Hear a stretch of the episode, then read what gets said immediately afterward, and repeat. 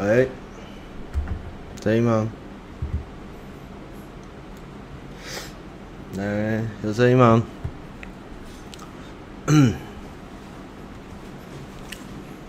声音可以吗？哎，喂，喂，没声音，声音可以吗？有声音，清楚吗？好。那九点前，我们先放点音乐，放点那个雨伞学院的经典配乐，有点哎，声音也会蛮大的哦，不要吓到哦。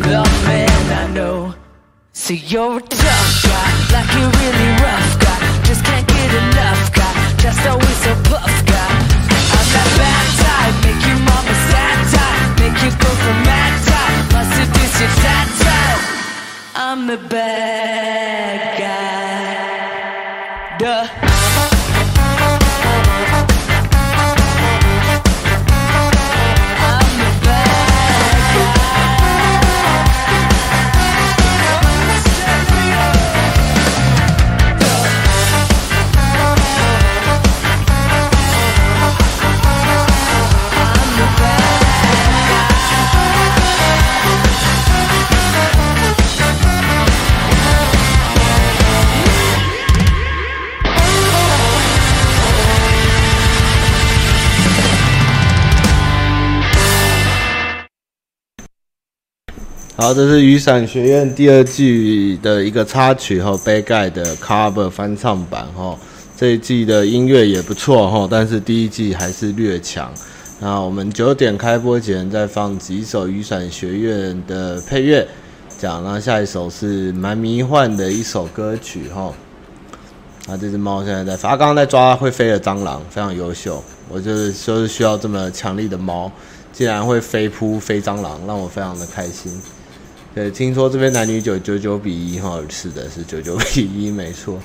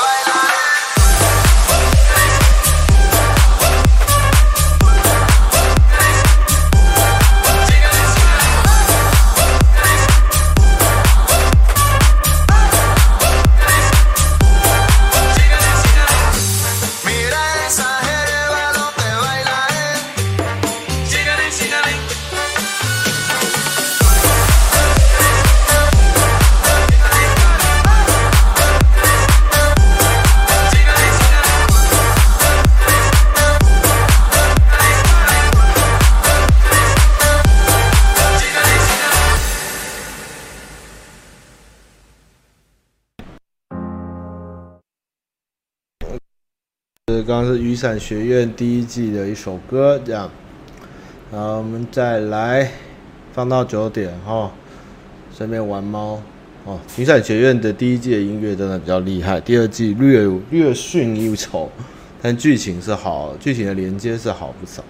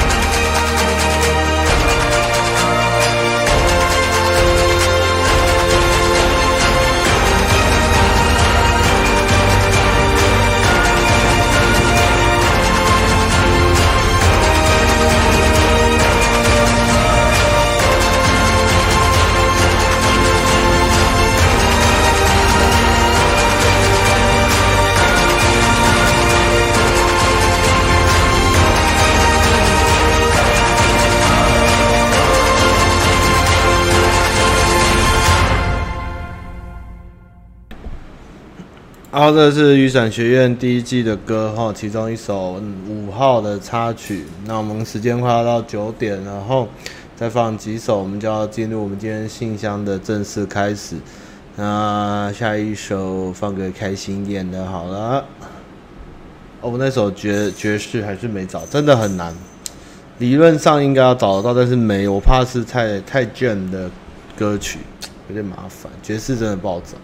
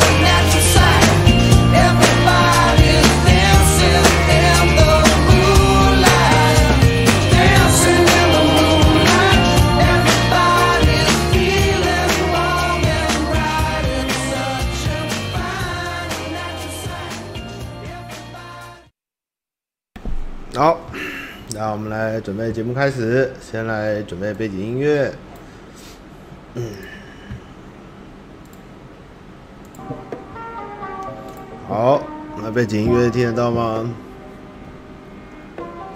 有背景音乐吗？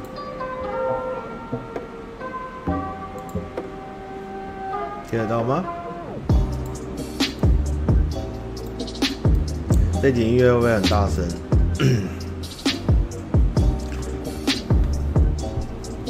可 以好，好，我先预言哈，老板可能会来看直播。依照我对他的观察，因为他最近惹我生气，他很有可能晚一点会跑进来直播，然后一进来就会说谁在说我坏话，因为他想要就是示好，就是想要装作没有事情，然后我们还是麻吉麻吉，但是我还是在生气，所以我预言老板会来看我直播，几率大概有。如果他不忙的话，大概有六成左右的几率会进来。那如果他进来的话，哦，你们在观察他的行为，基本上就是一副轻松写意来关心我的样子。但是实际上是因为他惹我生气了，就是这样。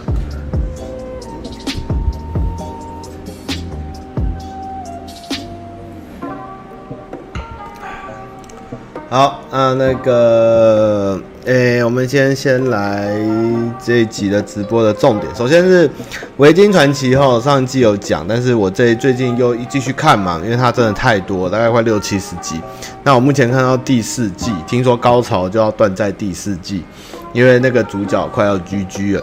那维京的部分呢？它这个故事我后来去研究了一下，维京传奇不是正史，它是将很多维京的很多，因为维京它是没有一个历史的脉络，一个统整的东西，它就是该说维京维京人没有一个史观去记载，所以他将很多各国对于维京人的传说，就这个主角拉格纳的故事斗在一起。然后编写成一部剧，这样基本上前面的故事的的的整个的流脉络跟他的故事都比那个《冰与火》还要有趣啊。但是他越后面，我有时候我开始有一点看不太懂他的感进度，或是太太意识流，或是太不知道怎么说哎、欸，看到后面有一点有点累了。但是演那个拉格纳就是《维京传奇》主角的人吼，就是演魔兽电影版的洛萨爵士哦，很帅。然后女主角那个拉拉格莎也是非常正，她是一个加拿大的知名艺人，真的是越看越正，真的是好片。那拉格纳挂掉，我大概就不会看。但是拉格纳呢，这个人呢，就是这个维京的这个传奇英雄，他死掉以后的故事会更精彩，就是他的儿子。他在剧中生了很多儿子，但是他的顺序跟时间基本上都有点乱掉。那总之呢，这些儿子在后来的对英格兰的战争之中，都发挥了非常大的的一些历史的转变点。像是他有一个无骨，一个儿子是，呃，没有无辜者吧？还是就是他天生就是在剧中他是脚是不能走，但是他实际上引导了整个入侵英格兰的战争，因为。拉格纳据说是死于在入侵英格兰的时候被一个国王丢到蛇，呃，收音有点爆，是不是？对不起，我 game 小一点，这样可以吗？好，不好意思，刚刚有点爆吼，声音都可以吗？讲话会不会很、很、很、很吵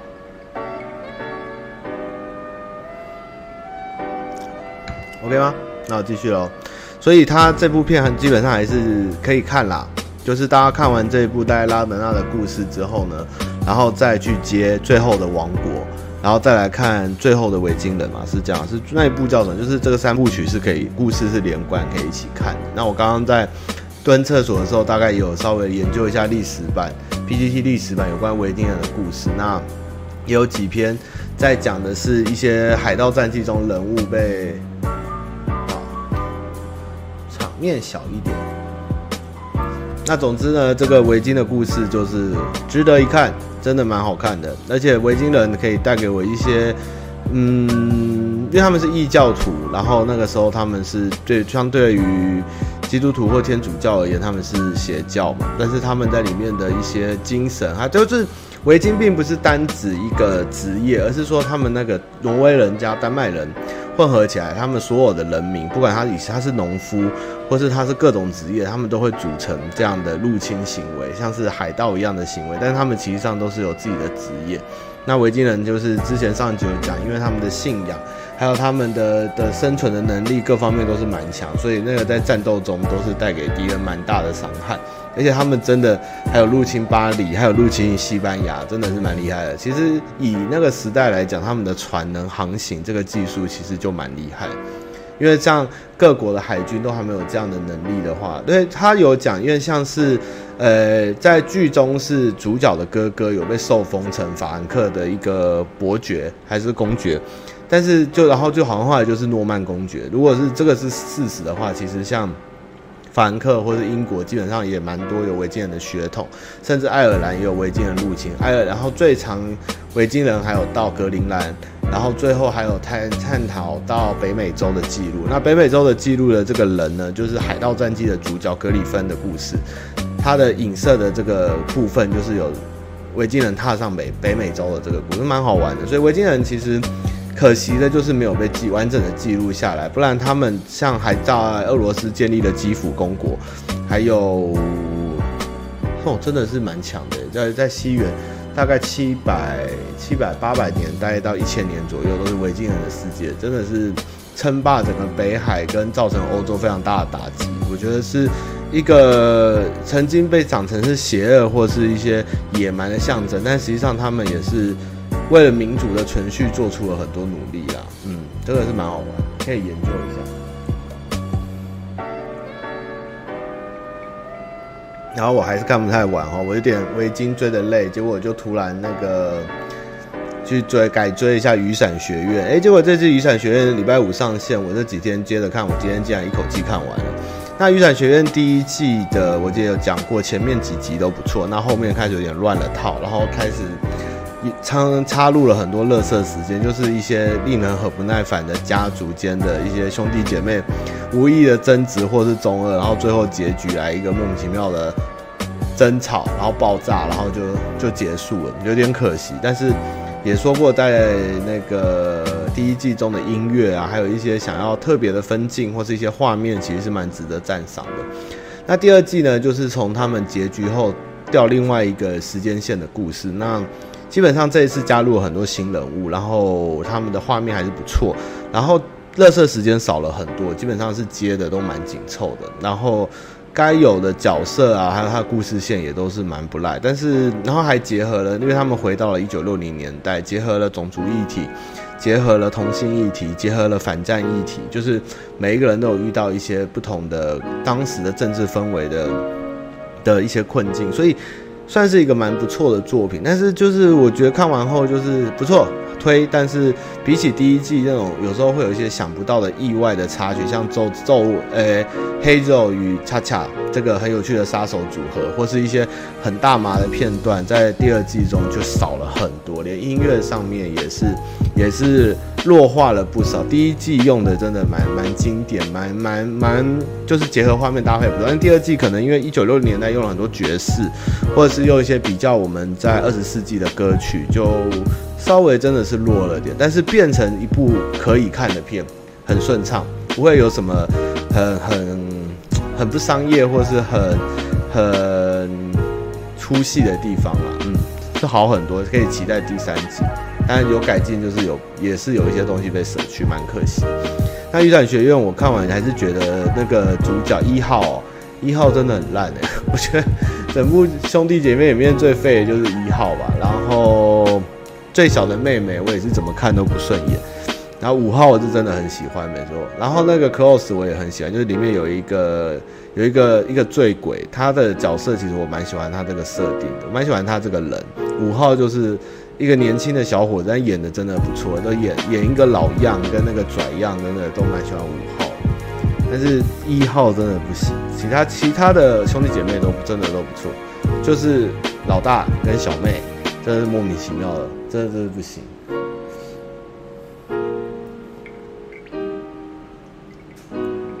然后每天礼拜一都要看半泽，半泽直树现在已经到了第三集，然后半泽直树二第三集。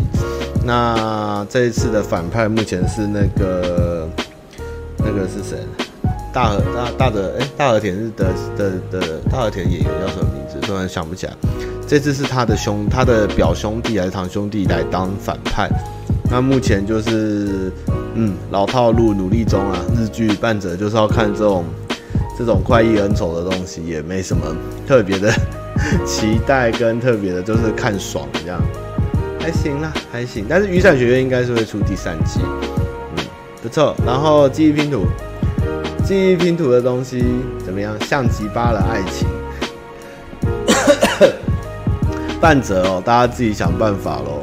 那那个记忆拼图，它之前在台湾上映的时候是是是剪重新剪辑过的，不是导演的版本，所以以前的评价没有很好，就是一个很顺的片，因为时间序是是一个正常线。但是那个这次重新上的是导演版，就是诺兰是诺兰吧，应该是诺兰，他本来的顺序就是倒叙，因为那个时候要推出的时候，片商担心观众看不懂，这太前卫的方式。所以记忆拼图那时候推出的时候是一个很很合理的逻辑的时间线解法，但是就是普普。但是现在有机会可以看到，你看我的猫好像掉到血血缝缝里。在干嘛？所以这个记忆拼图大家可以去看一下，应该是挺不赖。那那时候台湾如果你要看到。导演版的话，你可以主要是那时候都要看港版的。那这次台湾会上正真正的导演倒叙版，所以真的值得不错。哦，药头那个你有跟我讲过，最酷线上药头，我跟他姐都是 Netflix 交换片的麻吉麻吉嘛。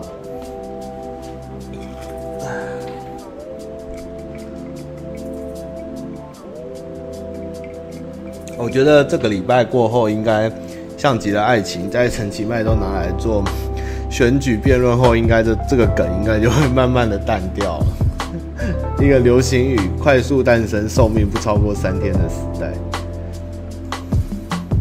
好，那影片的部分差不多到这，然后，哎，灯会先生过世了吼，那，呃，不行，我答应我阿妈要一阵子不能讲政治吼，阿妈。阿妈刚刚又骂了我一顿所以我最近要乖一点。然后这几天大家这周拍片很热你看我已经晒超黑。我昨天在北投拍片他妈黑到爆昨天他妈有够热热到不行。现在拍片真的是拿拿生命跟汗水去换这样。嗯不过有一个真的想讲一下哦那个以前我小时候，我们家大人讲话都会说贪污有什么不对？只要有做事贪污也没关系啊。那时候就被洗脑这样，其实真的是不能说贪污就对，有做事就贪污没关系。因为那时候好像是在讲宋楚瑜吧，还是讲谁？就是有拿，但他至少做事啊，有做事就算了。我觉得这观念是不对的。我觉得政治人物贪污就是不对，不能讲有做事没做事。这个这个真的有点双标，不能说。贪污有做事跟贪污没做事，那这个都都不对嘛？贪污就是就破坏了基本的这个权利，怎么可以双标说贪污有做事跟贪污没？这个真的不行。阿妈对不起，我要讲，有贪污就是不太正确的事情啊，那也不可以这样子，不可以这样子用做事用大用对的事情来掩盖说他有错的地方，这是一个基本的逻辑问题嘛。哦，又太大声了。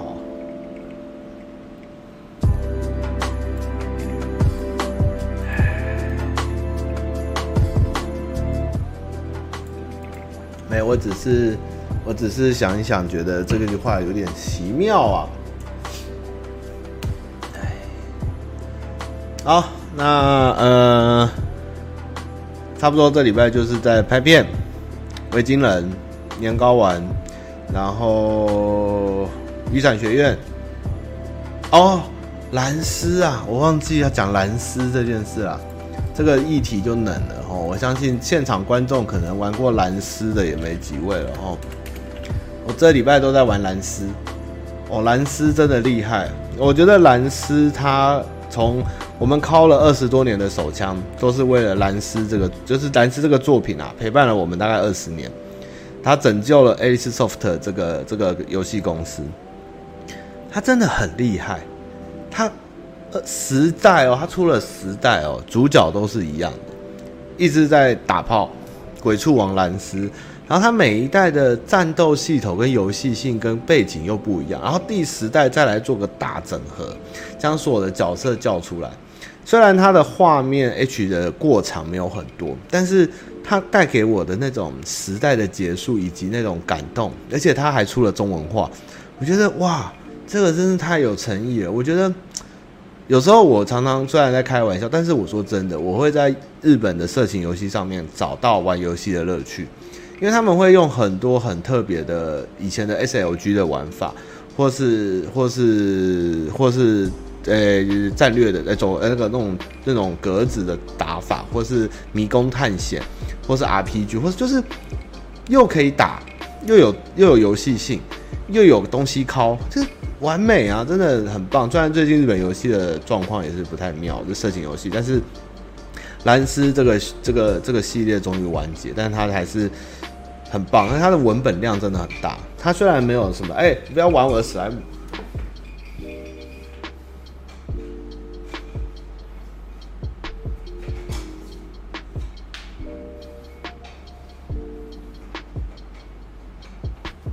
大家大家有兴趣支持一下蓝丝的话，可以去官网购买正版的，而且是中文化的蓝丝，很棒哦。日本色情游戏终于开始面对中文化这件事喽。OK。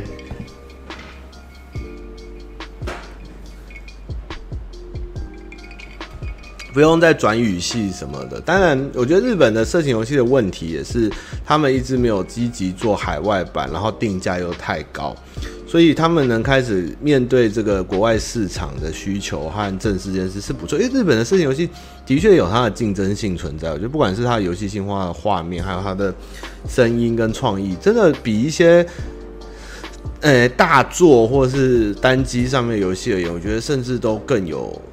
重重复玩更多回的那种动力跟跟，因为会有一些新的要素在，我觉得还有一些不同的结局什么，还有故事可以看，真的是不输啊！不要是因为只是色色的东西，但是它还是可玩的。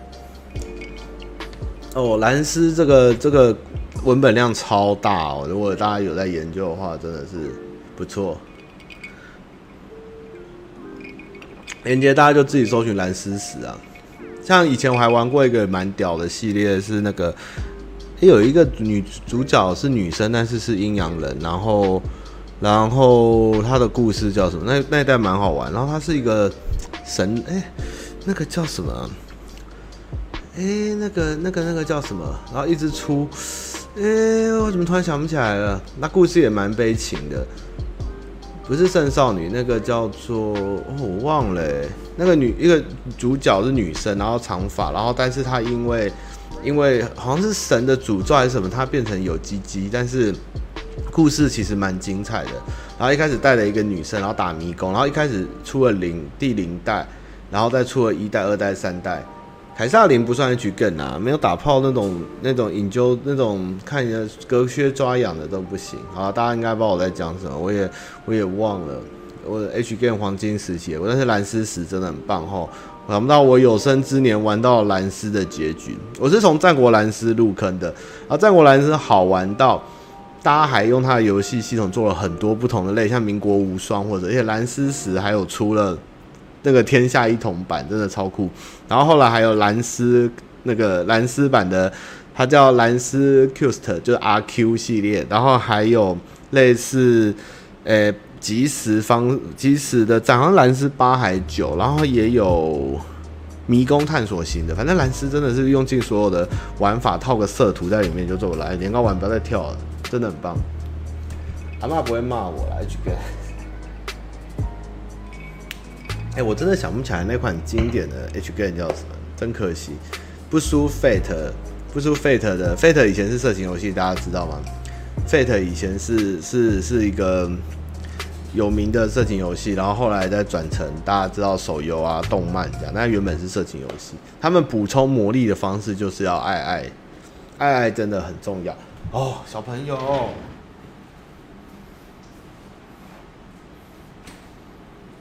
哎呀，玩蓝丝时剧情可能他的他这一代很贴心，是他还有解说一些出场的角色跟故事，然后第几代第几代有有发生过，有一点小小提示，让你可以快速了解。当然还是会有一点落差，但是是可以玩啦。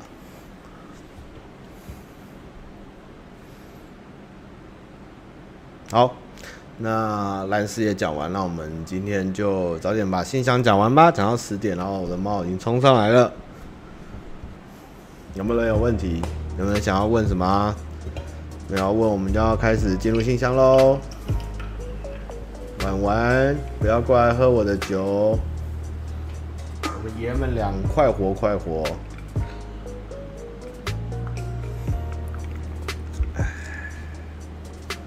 没问题对吧？我们就来哦，对了，礼拜昨天去拍片好热哦。为了大家的新影片，我们努力了拍摄了。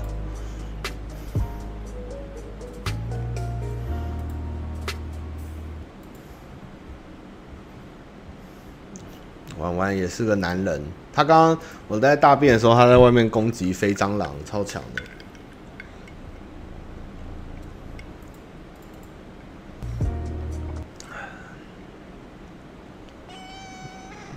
干嘛？你要干嘛？他很奇怪，他喜欢追我拿的碗或是那个杯子。他刚抓蟑螂，对啊，就没抓到，你这是废物，给我回去抓，给我重抓，没抓到不能吃饭。我不想成为诺基。他妈你好，之前帮女生结账卫生棉，不小心提到为什么要买棉条跟护垫两种，对方回到太干用棉条进去会痛。啊，你可以试试看。我回答塞屁眼吗？他就不理我了。我是不是很有继续单身的潜力？对，你很有单身的潜力。天哪，你怎么会这样回女生啊？你一定会成为诺基，不是？我讲想成为诺基，不是你想，呃，不是，不是做了什么事或者什么，而是你自己凭实力去达成这件事情。好，每一个人都会成为诺基，就是你如果怕麻烦，跟你不想不想要。不想要委屈自己，或是真实的做自己，那你都有很可能成为诺诺基，是真的靠自己成为诺基的，好不？加油哈！赞！汤玛你好，我想有一个问题想请问汤妈妈，自己是个很没有自信的人，常常借着讯息暗示男友讨拍，但好像没有达到那个效果，我不知道怎样跟男友说。之前有类似的问题，他说他会改进，但日后持续一段时间又没有。我很不希望我以吵架的方式跟男友讲相同问题。我了解男友很累，在忙打工怎样，但我希望我在讨拍的时候，他能了解到我也需要讨拍。好了好了，你乖啊啊，好了，等一下等一下，哎呦，哎，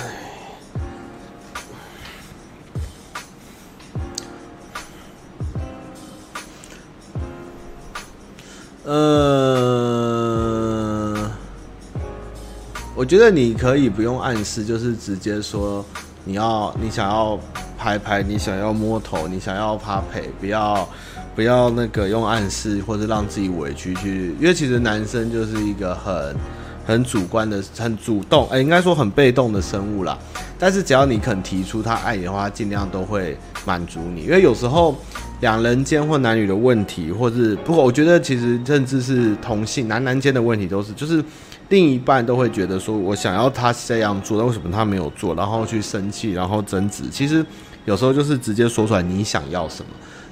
通常是男性的那一半都有点迟钝背，但是你说了以后，他们会尽量去做，而不是在一种你猜我往，然后生闷气的状况，这样会比较好。所以你可以试试看，直接说出来这样。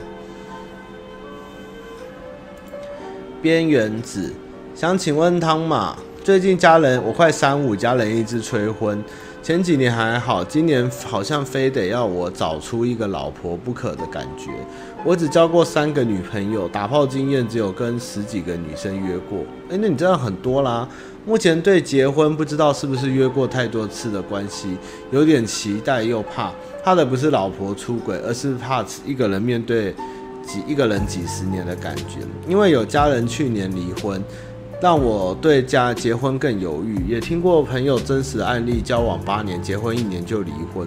先前本来有想交往就好，结婚先不要，但种种因素也看过亲戚有人没结婚，老了没有人依靠，生病只能靠兄弟姐妹或亲戚救济，怕自己老了也这样。虽然自己也觉得结婚养儿防老观念很自私，但至少生病的时候，小孩、老婆会关心你，即使不到生病每天照顾的地步，也就很好了。我记得他嘛年纪跟我没差几岁，对于婚姻的问题怎么看待？谢谢。嗯，其实我觉得大家都会害怕一个人面对另外一个人几十年的感觉，但是我觉得你会有这种感觉的时候，通常都是你可能没有其他重心，或是。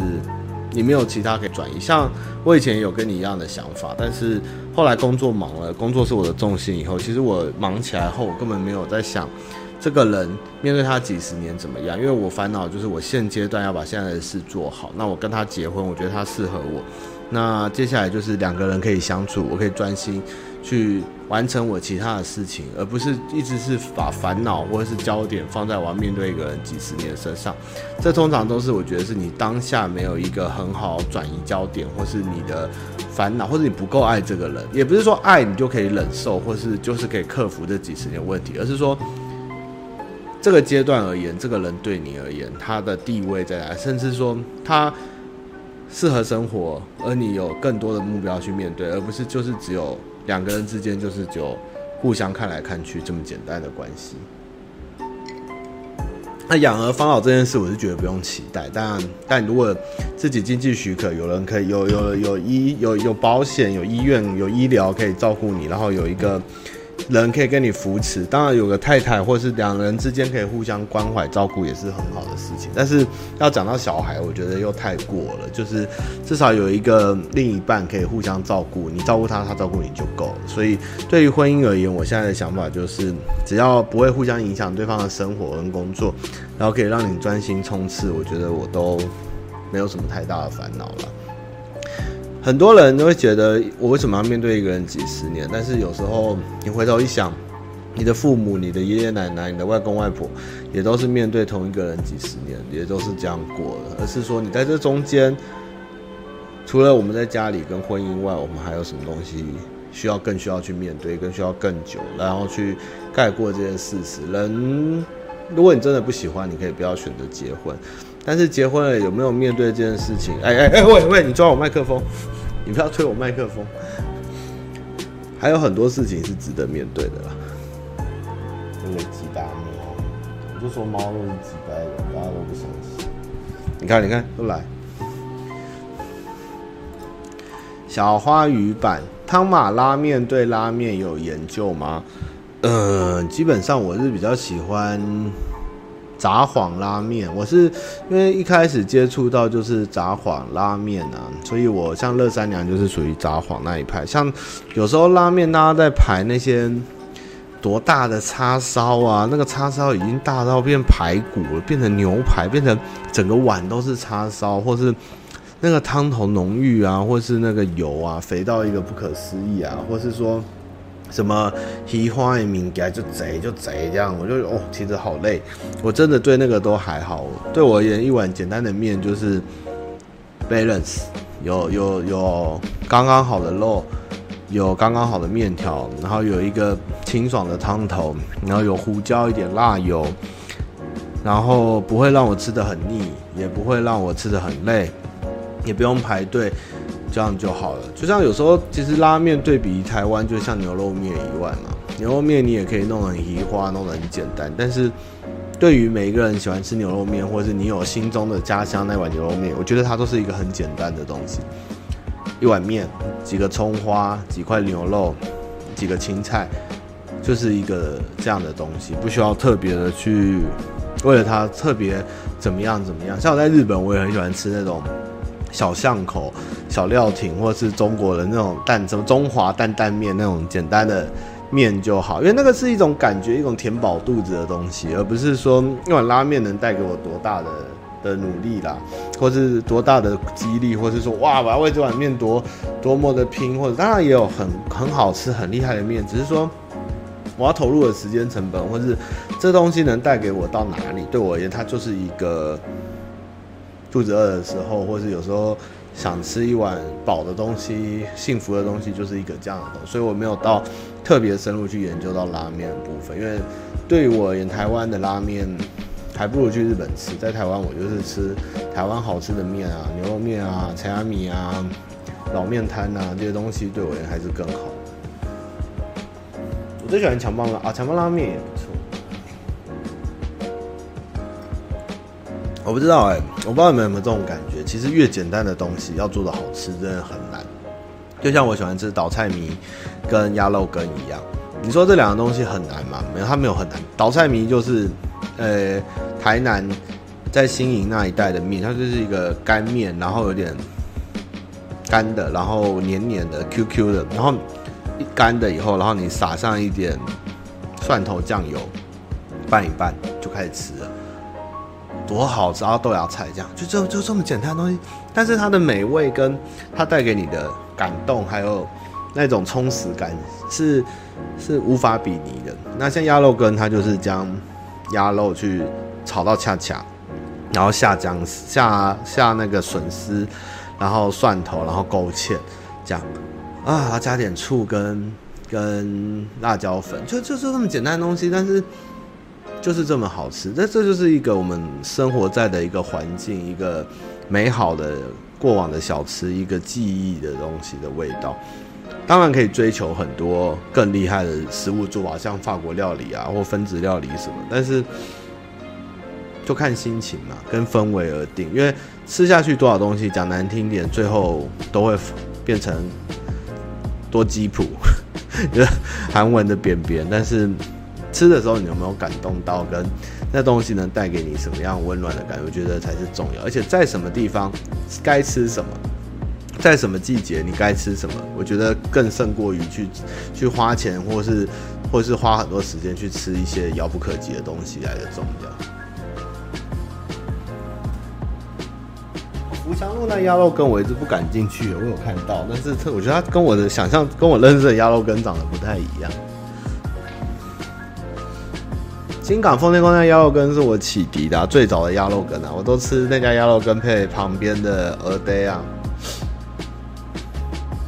我最近玩魔兽，有一群美国朋友，他们说他们在美国卖咸水鸡，卖到下下叫。我说：“那你们咸水鸡有蔬菜吗？”他说：“没有，就只有鸡肉。”所以其实把台湾东西拿去美国卖，应该都会爆中嘛。他说：“大家都美国人很爱吃咸水鸡，其实咸水鸡很。”是一个很 很健康的东西，我觉得就是鸡胸肉在调味这样。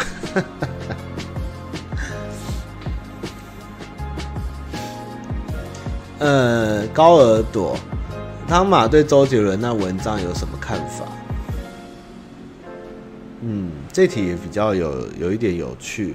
呃，上礼拜也有聊过一些，就是你上礼拜是聊游戏的事情嘛？那艺人的事情，其实你不管是呃，其实我有时候在想哦，你们可能现在觉得一些艺人舔供啊，或是一些艺人他他他他没有国格了，或是怎么样怎么样，但是我只能说。在一个你红了以后，你开始你的团队要养很多人，然后你有唱片公司，你有经纪公司，你自己是老板的时候，你有时候为了生计，你可能有很多事情你，你变得做的没有以前那么的纯粹，或是没有那么的原创，或是你不得不表态，的确是令人难过。的确是我们对我们而言是一种背叛，但是对他们而言，他们必须要养这么多人，这是一个站在老板或商业角度没办法避免的事，就像各种共饮共的饮料一样。那我们能做的就是选择支持与不支持，就是这样。但是周杰伦对我就是前三张专辑，大概到那个夜曲前都还蛮爱的，后面的我也是听不太下去，就是这样而已。那。我只能说，有时候大家眼睛看的，对你们而言都是娱乐的东西，或是你们笑笑看看，然后觉得为什么会这样，为什么会这样？但是有时候娱乐的背后，他们面对的东西，他们的公司，他们的经营，他们的生存，都还是铁打的，血血淋淋的，就跟各位我们上班一样，各种事情都是可以应用。表面的欢乐，表面的娱乐，这个娱乐产业都是一样的道理。没有都都是只是表面风光啊，都是人前在受苦，人后在受苦啊，大概就是这样啦。所以周杰伦那个也是一个不意外啦，就是都走到这条路了，而且他身边有那么多的人捧他，那么多的人挺他，然后他怎么做，大家都会给他掌声的时候，他也不需要烦恼那么多。而且现在也不是卖唱片赚钱，现在都开演唱会赚钱的时间啊，对不对？唉。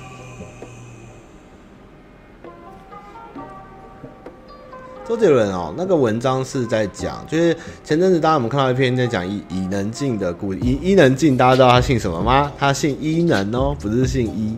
那后来又有人讲了一篇周杰伦变调的故事，就是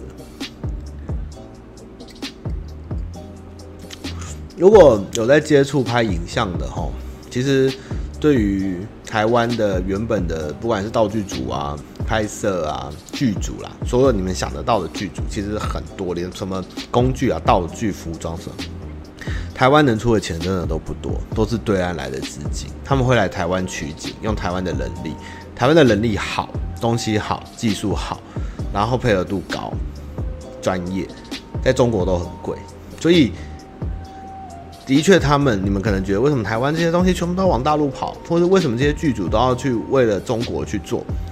但是对他们要活口，他们就有这条路吃的人，这是就是一个市场的导向，因为这就是华语市场。但是他们选择了这样做，但是也有人没有选择这样做，像我们就没有选择一直去做中国的产品，或是中国游戏以外，我们也没有去接什么中国的东西，就是我们还是谨守，就是这是一种选择。陈升也没有选择中国市场，但是有的人就选择了中国市场，这都是一个取舍。那。作为我们是观众，我们是娱乐的参与观看娱乐，我们就是要去做我们自己的取舍，就是这么单纯，用市场去决定它的淘汰。那他可以在中国活得很好，但是也许在台湾就吃不开，就是这样。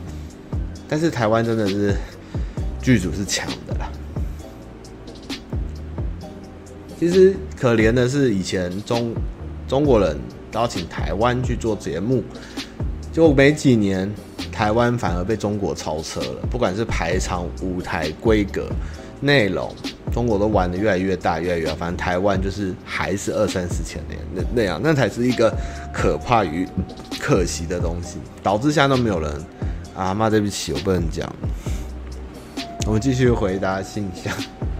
那这是德鲁伊。的确我们可以骂，我们没我没有说大家不可以骂，或是大家不可以有态度跟坚持，但是你们在骂的时候要多想一下，如果你今天是老板，你在进一家公司，或是你是活在那个环境的时候，你会不会这样做？就像为什么暴雪要请跟腾讯一起开发 Diablo 的手游一样，之前有聊过这个问题。这个都是一些对公司而言是生存下去的方式。遗憾是遗憾，但是遗憾的背后，其实多要更要想的是这个世界的经济的架构跟这个市场，还有这个全部的环节到底是哪里出了问题。还有各种玩家，其实很多，我觉得层面很广，但是我们可以很简单，都是回归在政治上面来来评断我们的好恶。但是对于公司的经营、跟股东、跟资金来讲，这又是另外一回事情。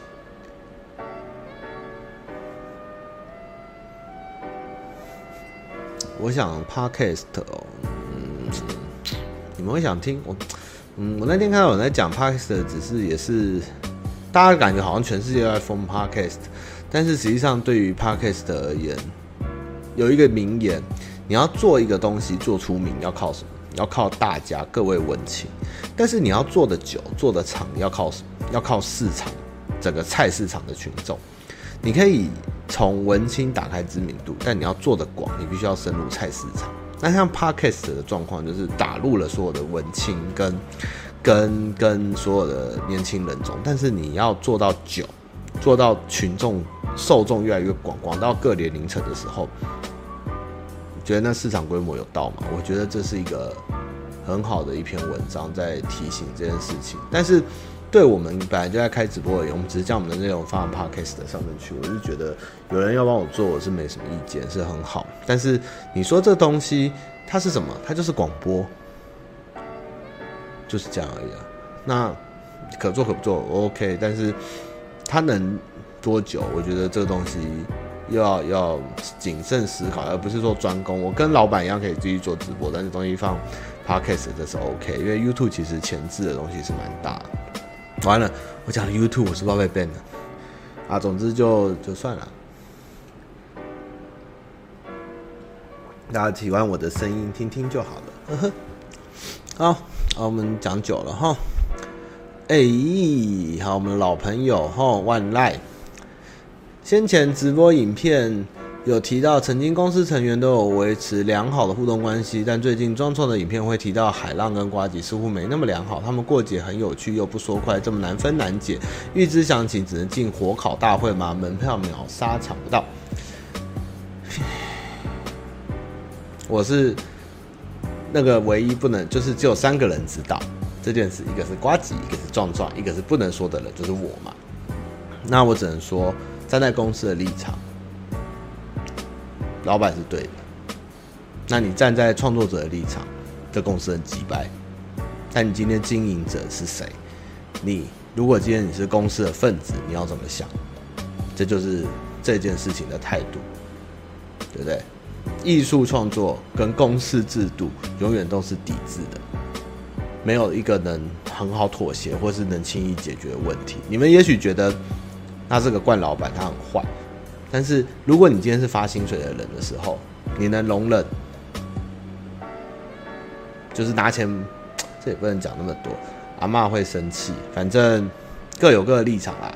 但是没有人是坏的，就是这样。嘿，继续。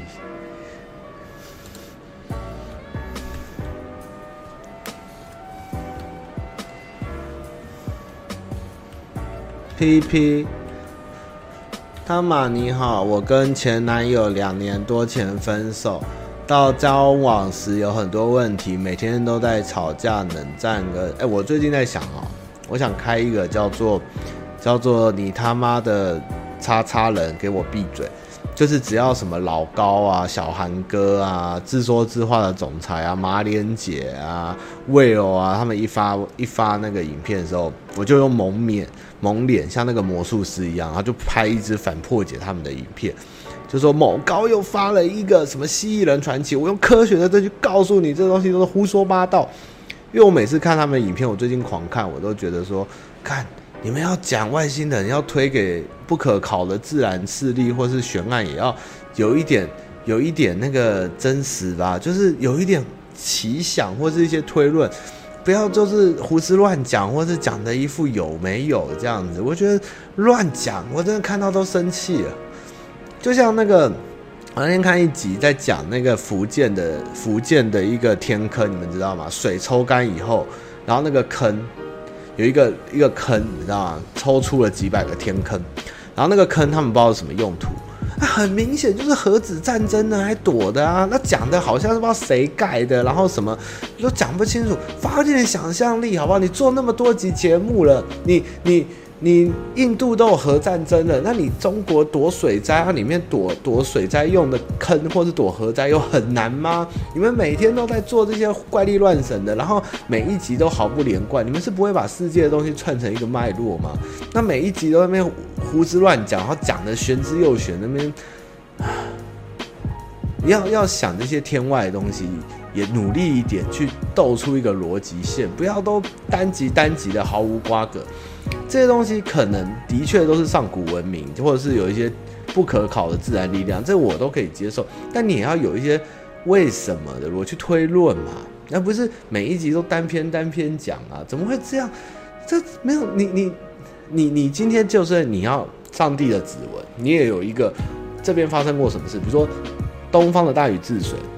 西方的大洪水，同一个时期，考古城里面海水曾经有过淤泥的大洪水，那个东西是可以套在一起的嘛？你可以做出一个学说或一个假设嘛？没有，你们就是随便找个东西就欧北共，但是你要讲也讲得深一点，不要讲那么浅。到底在真的是看了就是觉得天哪，这想象力也不够，然后又乱抄乱写的，真的是没水准。你要写就写到让我觉得哇，你这个很有道理，那也不是，就是。讲那种，不然就是很多讲一半，然后明明后面都有一些没讲完的东西，然后就偏偏死不讲，然后讲的好像很悬一样，真的是越看越生气。就是我我不是不信外星文明或是超自然或史前文明，只是你们的东西真的是浅到又没有足够的例证，这东西是真的是史前文明的观念，或者你们也没有去接受或相信你讲的东西是真的是有关史前文明，这才是令人遗憾的东西啊。就算以前我看过申论在讲讨论这个史前文明的事情，像仓颉造字，仓颉这个人他是有四个眼睛的，但是你们用现在的想法来，为什么他会有四个眼睛？因为他戴眼镜。如果你现在把眼镜这样子，在古人用平面表达二 D 的方式表达你看到东西的时候，他们的画法就是会四个眼睛。这种东西是一个很好的推论或脉，或者是一个很好联想。你们不会去提，他们他们不会讲这些东西。那或是像是古人在祭祀，有很多东西，他们是因为没有历史文字，他们把东西化为神话或是壁画，所以他们记录可能神的头有发光或是单眼，然后那些是头盔或是外线，这些东西都是很好联想，或是是一个很好的给给人民或科学家一个当头棒喝，他们也不会讲这些，所以我看完以后就觉得哦，啊、算了，阿妈叫我不要再讲了，我真生气。不是，今天重点不是仓颉那个时代有没有眼镜，而是如果你要讲仓颉是，因为仓颉在古书记载也还是四个眼睛的，那你要如何用现代人的眼睛跟思维来思考他说的东西是真是假，是否可推论仓颉也许是史前人民，或是他可能是穿过穿越者，或者是外星人，但他戴眼镜嘛？就是你要掰，也要掰个有凭有据，似乎让人可以相信，而不是只是把问题抛回给观众，然后讲的好像哦哦哦，真的很厉害哦，怎么会这样？哦哦哦，这样干你老师。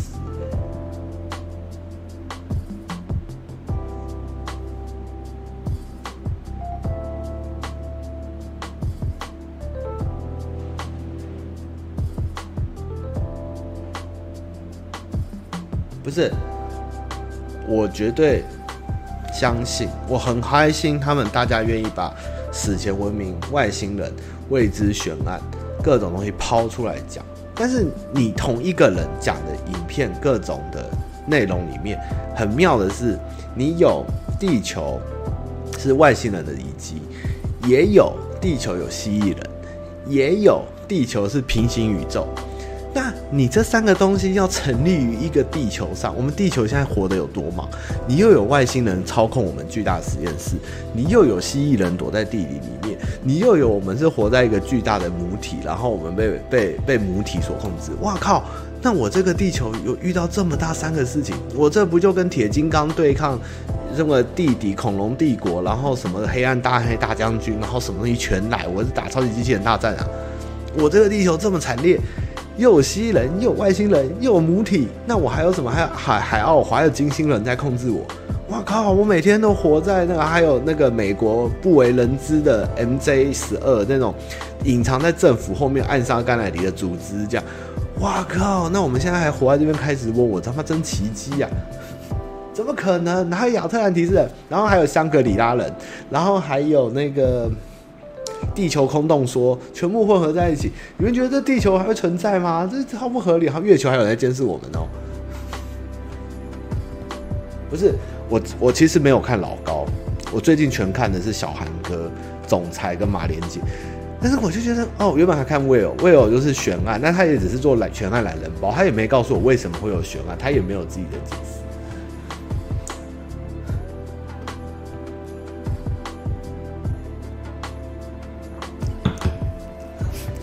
应该说，如果今天我要告诉你们，汤马士觉得的史前文明发生什么事，或是这个地球发生了什么，你们我们不知道的真相，或是过去的事情，我应该要有一个统一的说法。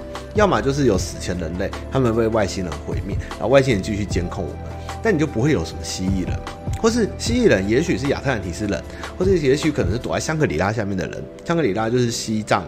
布呃布达拉萨宫下面有一个据说一个神奇的门，那个门可以通到地底世界。那么你呢，凑在一起嘛，都没有，你全部分开来讲，然后讲的乱七八糟，那就是制造恐慌而已啊。然后地球又空洞说，我靠，这地球又空洞哦，真的是很精彩呢，比八点档还精彩呢。哇，我们每天活的就是要对抗全世界力量的角力，那还有盘古撞通天柱这样子，哇，我的我的盘古啊！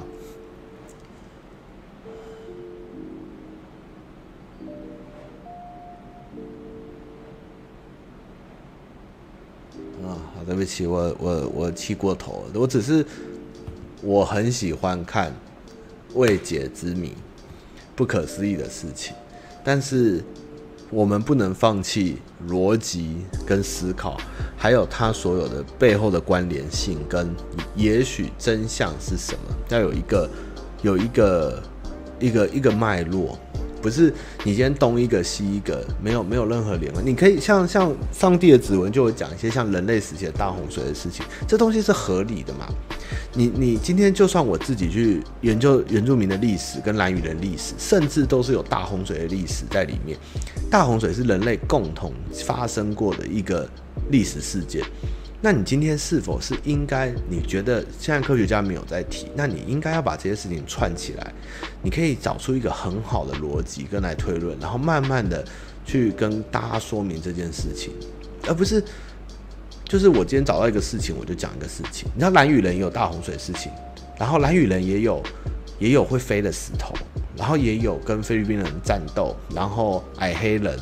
然后各种神奇的事情，那原住民也有，就是不知道是哪一族，泰雅族还是阿美族，也有大洪水躲到瓜里面逃过一劫的事情。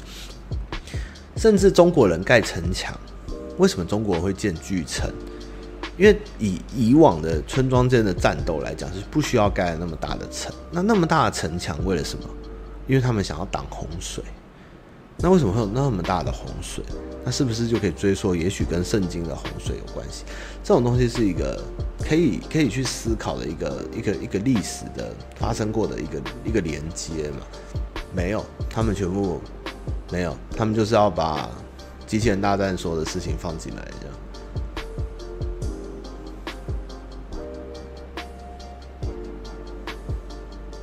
不是。更扯的就是蜥蜴人到，还有个蜥蜴人要进来讲，蜥蜴人就是地底帝国嘛。唉，好了，算了，我们继续回答吧。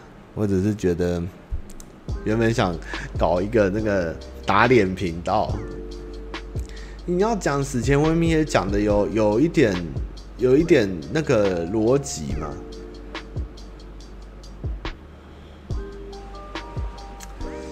你们知道更可怕哈？可怕的就是，也许有些东西是真相，但是被大家这样乱讲乱搞以后，大家忽略了真相，让科学家更可以去一笑置之，觉得这东西都是你们这些人在欧北共，就是小道消息。就像我跟大家推荐那部电影一样，叫做《不为人知的真相》嘛，还是不可告人的真相一样，就是把一些世人应该知道真正的真相，变成了笑话。这个才是可怕的事情。也许我们曾经离真相很近，但是真相反而被娱乐产业跟影视文化变成了笑话。那其实是我们最最悲哀的地方。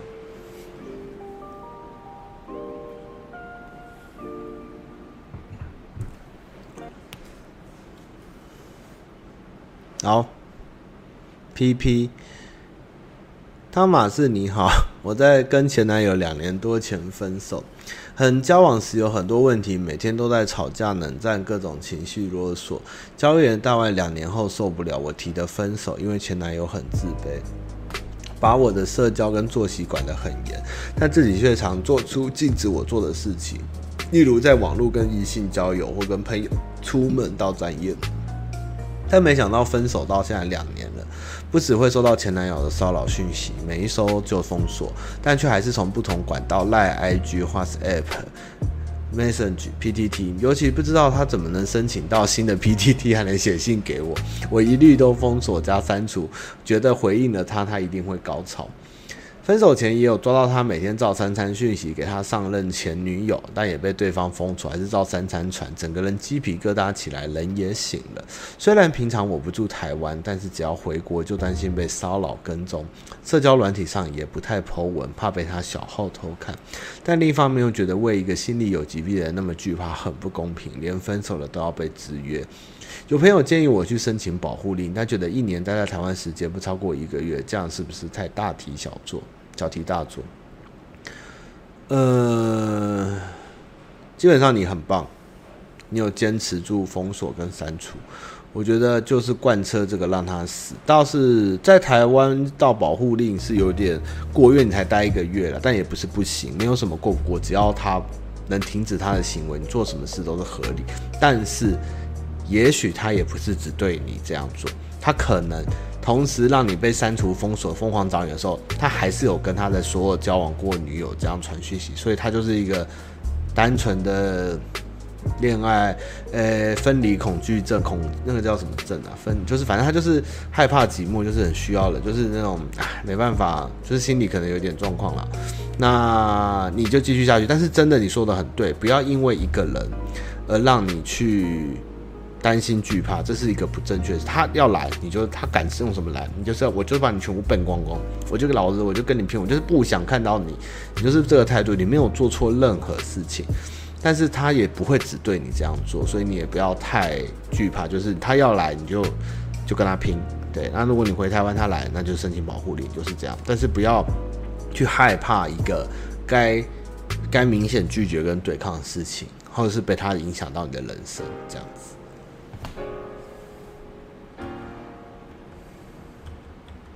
就是死都不要理这种人，就对了。小蝶，汤马你好，我是新加入的信箱的观众，想请问年糕丸是什么梗？是汤马称呼信箱听众的昵称吗？我说我称各位为年糕丸，你们会开心吗？没有，那年糕丸就是有一个观众有一次投旅投信箱，他的昵称叫年糕丸，我觉得很好笑，就这样而已。甲乙丙，请问熊厨天菜汤马斯为什么 gay 都爱买内裤，尤其是三角裤？我怎么知道？这我怎么知道？这不是问我的问题吧？板桥张定哲。分享一个故事给汤妈妈。有一次在教室和朋友聊天时，突然很想放屁，但又不想让他们听到，于是用椅子摩擦地板的声音来盖过屁声。我小心翼翼的一点一点放屁，没想到我椅子拖完屁还没放完，我朋友目睹这一切，整个笑死。啊，这还蛮好笑。我觉得有时候就大声的放出来了，不要不要害怕，放屁也要很。很很 chill，很很帅气嘛，我他妈就放屁，你怎么样？这样，公熊，夏天到了，会有一系列搞笑的鬼故事、灵异特辑。爆尿公社会继续下去吗？呃，有做一些鬼故事，有拍摄完了，但是太灵异的，应该会让老板跟 AK 去，因为他们两个不怕鬼嘛，哼，就他们两个自己去。啊，爆尿公社会继续下去吗？嗯，阿杰有空，我们就会继续下去。所以大家不要再问，去问阿杰哈。那鬼这种东西吼。嗯，我觉得灵异齁，我之前好像有聊过，我觉得灵体是一种呃能量，它是一种可能在过世的时候残留在原地过多的能量或意念，所以导致于如果你在磁场对的时候，你经过那个地方，你会感受到那个死前的意念或能量，你要归于。鬼怪或是玄怪，我会觉得太太太虚无。但是我用科学的方式去看，我觉得它是可以用一些能量、电子、正电、负电的概念来思考的。所以没事，你干嘛去招惹那些东西，或者去沾那些不好的磁场或能量到身上？这就是我的概念。但是不是说没有，而是说就是人，我们。身体有一个平衡，有一个好的能量体或磁场，为什么你要没事去破坏你的磁场，或者是去尝试让你的磁场受到其他不好的能量的的的接触？这就是一个很吊诡的事情，这就是我的概念，这样。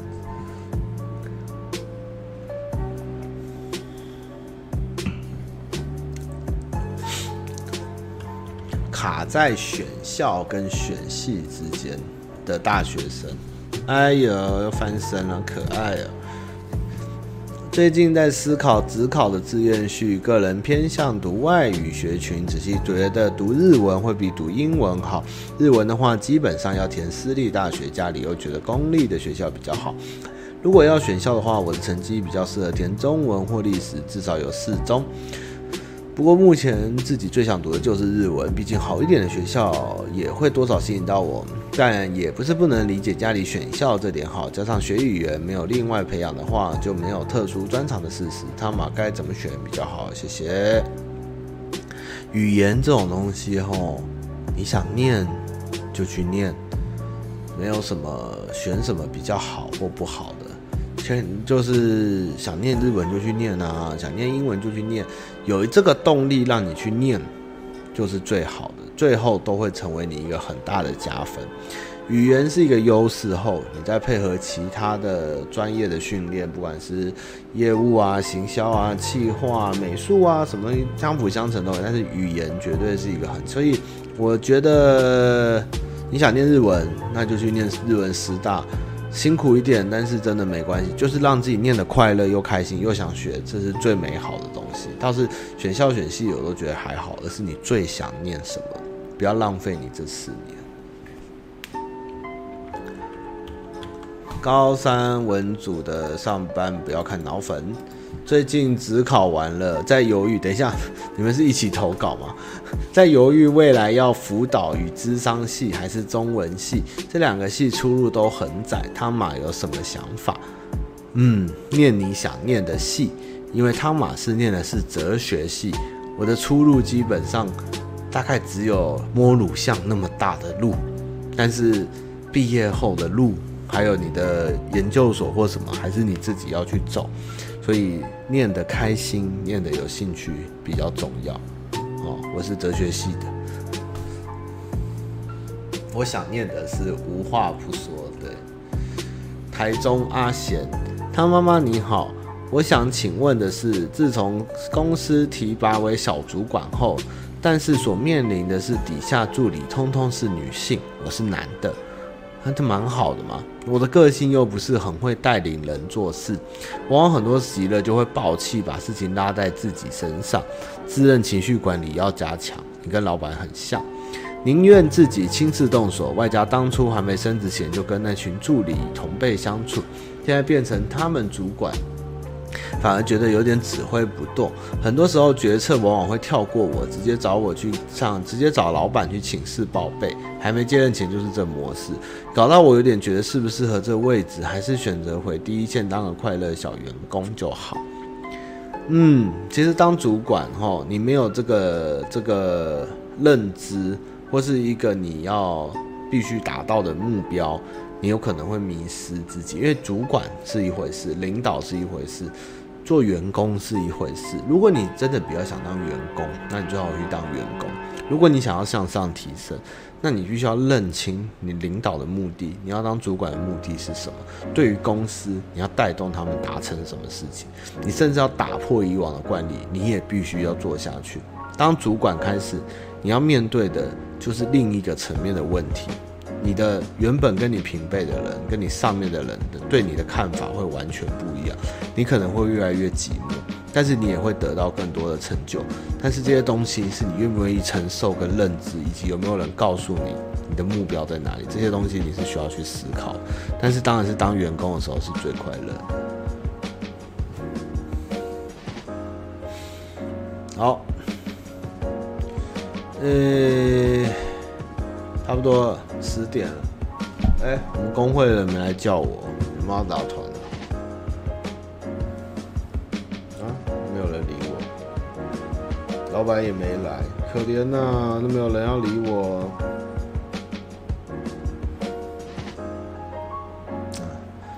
要打团了，好，打团前大家有没有问题要问啊？张老师要跟各位说拜拜啦。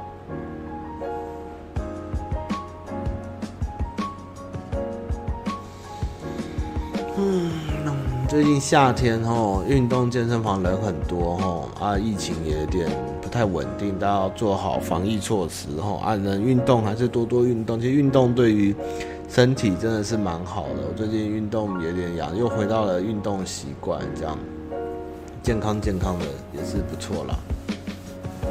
蟑螂在沙发下靠背，真的假的？你这样也看到？你是天眼通啊？不行，老板在惹我生气，我不要跟他打司机了。好了，有问题欢迎留言哈，按赞、订阅并分享，也期待我们接下来出的新影片。那如果有大家对于直播的意见或 podcast，我觉得也不是不行，只是我现在没什么时间。如果有人帮我弄的话是很好了，我再跟人家聊聊看，那个有没有有没有团队要帮忙这样。好，拜拜。股票。电子股接下来会火啦，大家有预算要投电子股啊。